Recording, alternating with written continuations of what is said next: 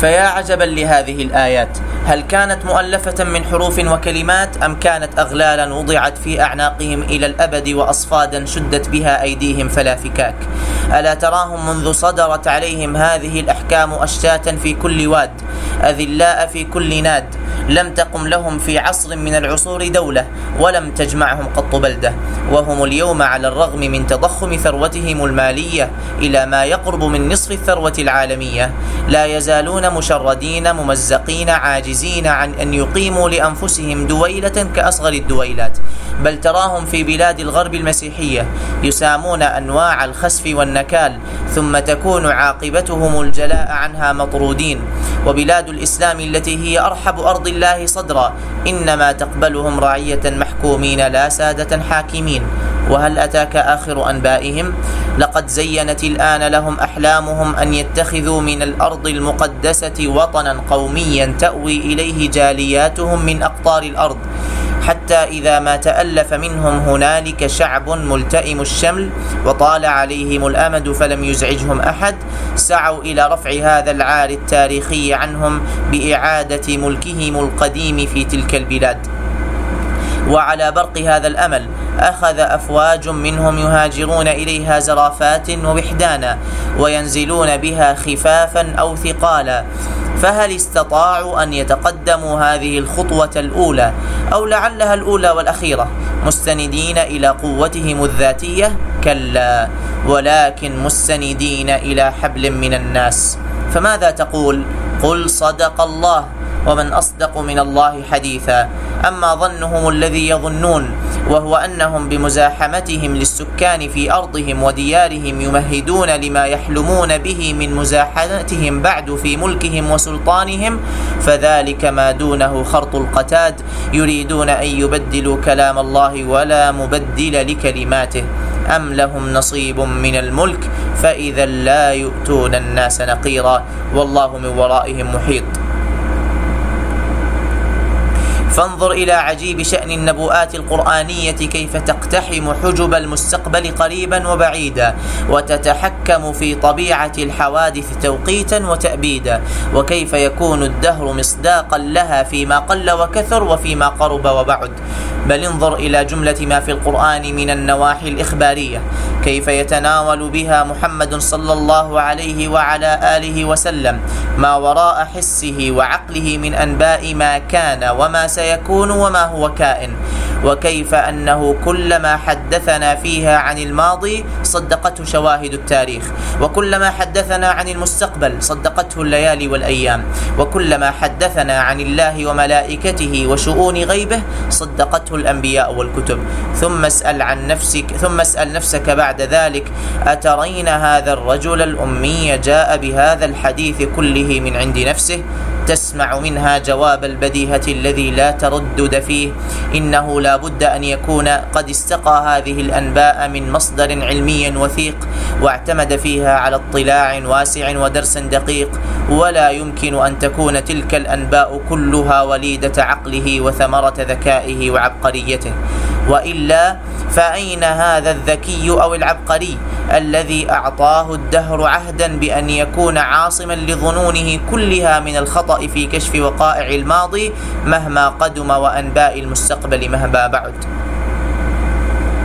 دال النبي صلى الله عليه وسلم بدون الوحي قد يخطئ قد يخطئ ظنه أحيانا رغم ذكائه وفطنته. إن الأنبياء أنفسهم وهم في الطبقة العليا من الذكاء والفطنة بشهادة الكافة لم يظفروا من الدهر بهذا العهد في أقرب الحوادث إليهم. فقد كانوا فيما عدا تبليغ الوحي إذا اجتهدوا رأيهم فيما غاب عن مجلسهم أصابت فراستهم حينا وأخطأت حينا.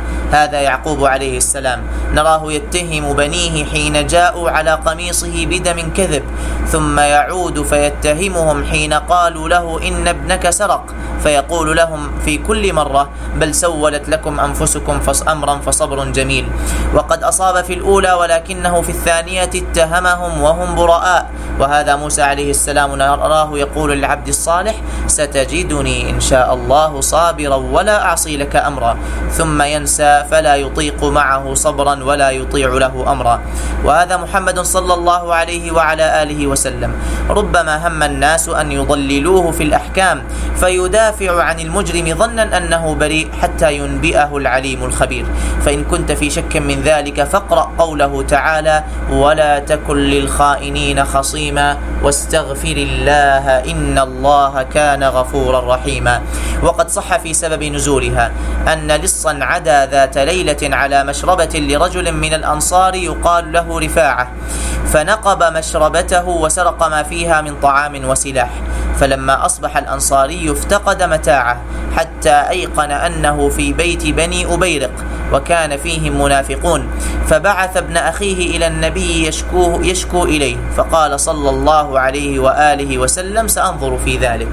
فلما سمع بذلك بنو أبيرق جاءوا إلى النبي فقالوا يا رسول الله إن قتادة بن النعمان وعمه رفاعة عمدا إلى أهل بيت منا أهل إسلام وصلاح يرمونهم بالسرقة من غير بينة ولا ثبت. فجاء قتادة فقال له النبي صلى الله عليه وسلم يا قتاد يا قتادة عمدت إلى أهل بيت ذكر منهم إسلام وصلاح ترميهم بالسرقة على غير ثبت وبينة. فرجع قتادة إلى عمه فأخبره فقال عمه الله المستعان. ثم لم تلبث أن نزلت الآية تبين للنبي خيانة بني أبيرق وتأمره بالاستغفار مما قال لقتاده. الحديث رواه الترمذي وقال الحاكم صحيح على شرط مسلم. بل اسمع قوله صلى الله عليه وعلى آله وسلم عن نفسه فيما يرويه أحمد وابن ماجه. إنما أنا بشر مثلكم وإن الظن يخطئ ويصيب. ولكن ما قلت لكم قال الله فلن أكذب على الله. وقوله إنما أنا بشر وإنكم تختصمون إلي فلعل بعضكم أن يكون ألحن بحجته من بعض فأحسب أنه صادق فأقضي له على نحو ما أسمع. فمن قضيت له بحق مسلم فإنما هي قطعة من النار فليأخذها أو ليتركها. رواه مالك والشيخان وأصحاب السنن. فمن كان هكذا عاجزا بنفسه عن إدراك حقيقة ما وقع بين خصمين في زمنه وفي بلده وقد رأى أشخاصهما وسمع أقوالهما هو بلا شك أشد عجزا عن إدراك ما فات وما هو آت. تلك هي شقة الغيب. تنطفئ عندها مصابيح الفراسة والذكاء فلا يدنو العقل منها إلا وهو حاطب ليل وخابط عشواء إن أصاب الحق مرة أخطأه مرات. إن أصاب الحق مرة أخطأه مرات. وإن أصابه مرات أخطأه عشرات. على أن الذي يصادفه من الصواب لا يمكن الوثوق ببقائه معصوما من التغيير والتبديل. بل عسى أن تذهب به ريح المصادفة كما جاءت به ريح المصادفة. ولو كان من عند, غير الله لوجدوا فيه اختلافا كثيرا.